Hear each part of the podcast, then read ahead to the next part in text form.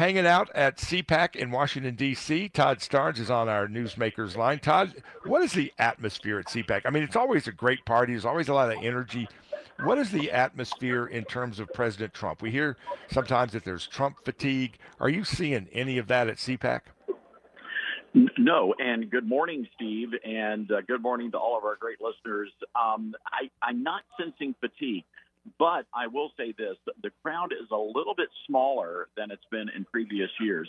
I'm not sure why. This is the first time it's back in Washington. Uh, over the past couple of years during uh, COVID, uh, they've been having uh, CPACs in Orlando and Texas, in Dallas. So there could be some of that at play.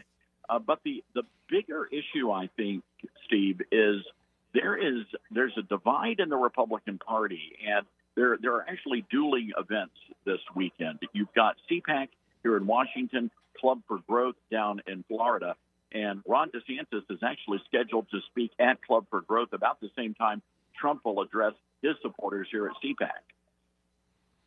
You know, it'll be interesting to see how Fox and some of the other quote conservative media outlets cover those two dueling events. There's a lot of talk that uh, Fox News is shadow banning Trump, not providing the coverage, not providing the uh, insights and, and positive treatment that he got uh, in 2016. I know you watch all the news. Is, is Trump getting shadow banned by Fox? Yes, he is. As a matter of fact, so is CPAC. For the first time in my memory, and I've been going to CPAC and covering CPAC for well over a decade, Fox News Channel is not here. Uh, typically, they have a massive presence. Last year, they spent nearly a quarter million dollars to sponsor CPAC they are AWOL, and it's very noticeable here. So, uh, what are people saying about that? Well, people are they're upset at Fox. Um, they're very angry at Fox. Uh, they, you know, again, it, it, doesn't take a rocket scientist to figure out that uh, Fox News is not broadcasting Trump's speech. Remember, they didn't even follow him when he went into East Palestine with the cheeseburgers and the Trump water.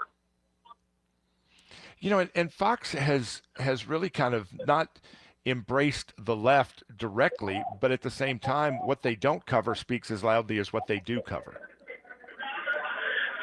And that's a great point. And and look, that's a big issue that the network is dealing with. Fox has a lot of internal issues right now, and unfortunately, they allowed their on-air host to literally do a deep dive and and jump into Team Trump. So much so that they were basically unpaid advisors to the White House. I can tell you Roger Ailes, had he been alive and had he still been at Fox News at the time, would never have allowed that to happen. Uh, so this is really a problem of Fox's own making, and and now they're really struggling with how do they provide adequate coverage to all the candidates who may or may not be running in 2024. You know, Todd, you have been in the media, watching the media for a long time. There, there's always that argument about is, is fair coverage equal coverage? I mean, if you've got a candidate that stands no chance whatsoever of winning, whether it's a Senate race, a governor's race, or a presidential race, does does fairness require that you provide coverage of the the folks that are going to be, as as Trump used to point out when he was running the first time, on the very fringes of the debate stage, so far to the left and right that they're virtually not on the stage? versus covering those who actually have a shot to win. And, and is that the media's job to decide who can win and who cannot? Well, I don't believe so. I mean, you can't have 80 people up on the stage, and I think the candidates and the parties are responsible for vetting their candidates. But let's get real. If we were going to follow that that mindset, would would Donald Trump have warranted the coverage he got when he entered the race? And at the time, there was no one in there. No one thought that that Trump had a shot. And of course, he turned out to become the you know the ultimate president of the United States. So, so again, I think that issue really is um, at the uh, at the political party level. You know, I will say this, Steve. It was interesting. I sat down for about 15 minutes yesterday with Governor, with I'm sorry, with former Secretary of State Mike Pompeo, and he's exploring a run. Um, good interview. We're going to play that on the national show today, but um, it'll be interesting to see. He's a very soft-spoken man, um, and very different from Trump in that aspect, but he is a force to be reckoned with. And um, we'll see. We'll have to see how that goes. it's interesting when you see presidential politics. There does seem to be a pendulum swing back and forth. You'll you'll have a very charismatic candidate like a Ronald Reagan, followed by a more soft-spoken candidate, uh, a Bill Clinton, wow. who's Mr. Charisma, followed by you know less charisma. You know a Barack Obama, uh, you know who then is superseded by the explosive personality of Trump, followed by the ineptitude, hide in my basement, Biden. So are we are we due for any for a really charismatic candidate following Biden who can't seem to piece two sentences together? Well, I think that a lot. I, I think the American people just want somebody who is going to deliver on the campaign promises and push back against this progressive agenda that has really thrown the nation in, into chaos. You know, I heard Ron DeSantis make the argument, well, you know, I sent all these illegals to Martha's Vineyard. You know, I'm not too sure I would be campaigning on that because I would much rather have a candidate who sends the illegal aliens back to where they came from. So, I, you know, stops them from coming in. Right, exactly, or or stops them from coming in. But I like DeSantis, I really do, and uh, all, you know, I've been hearing people talking a lot about DeSantis. They like him. Uh, but people are not saying that, you know, rah, rah. They're really talking about that in hushed conversations. Is he making a mistake by not being at CPAC? This is probably the worst mistake Ron DeSantis has made because he's giving Donald Trump red meat, and Donald Trump will take advantage of this. And I want you to think that this is how it'll be framed. Uh, Ron DeSantis had a choice to make. He chose to hang out on the beach sipping appletinis with Jeb Bush and the caviar and champagne crowd instead of hanging out with the iced tea, meatloaf, and mashed potatoes crowd. Well, it would be unsweet iced tea because you are in Washington D.C., so maybe that's what caused him to opt out. If if, if there's no sweet tea, land. you won't get me. By the way, Scott Perry and, and Ralph Norman, two of my favorites in Congress, we replayed uh, your conversation with them. You were on a panel with them yesterday. Who are the other people that are that are kind of not in the in the national spotlight, the, you know, like the Nikki Haley's and others, that are really creating a fan base by their appearances at CPAC?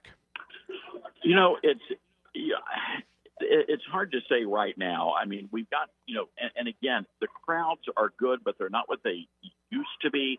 Uh, a little bit older crowd. Uh, typically, you have a lot more college kids walking the hallways, high school kids. Um, don't see as many as in years past. And again, I don't know what to make of that. Um, I suspect, and I'm just speculating here, um, maybe Turning Point USA is becoming the more dominant force in the conservative political world. And I don't want to say that too terribly loud here, but that could be that could be the case. Who's on the lineup today that has you all a uh, no pun intended all a Twitter? Well, we we've got, of course, uh, Secretary of State Mike Pompeo on the show. Uh, Byron Donalds is going to be here. Uh, the congressman. He's great. oh, great guy. Um, I will say this: that you know, this is the first time we put out the new Todd Starnes Show banner. And Steve, it is grotesquely large, and I didn't realize, but apparently we've become a landmark. And I overheard Lauren Boebert on the phone. She said, "We're by the Todd Starnes Show banner." that seems to be the gathering place.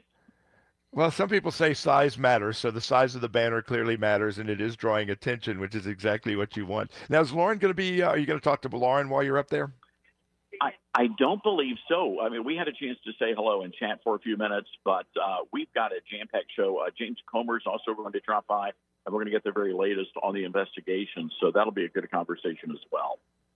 Kind of off topic, but a big uh, a news story.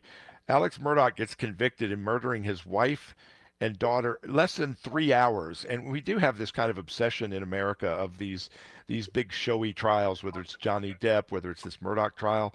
In, any buzz about that, or people just captivated by politics? Yeah, you know, it is. It's a it's a, a diversion. Um, look, uh, most of the time, uh, you know, if somebody is is blonde and goes missing, it becomes a national news story. Uh, someone like me goes missing, they're not really going to care all that much, Steve. But uh, it, it was a fascinating, compelling case. We asked Robin Poffman, who's our crime reporter on the national show, and I asked her that question: What is it about these cases that makes one pop?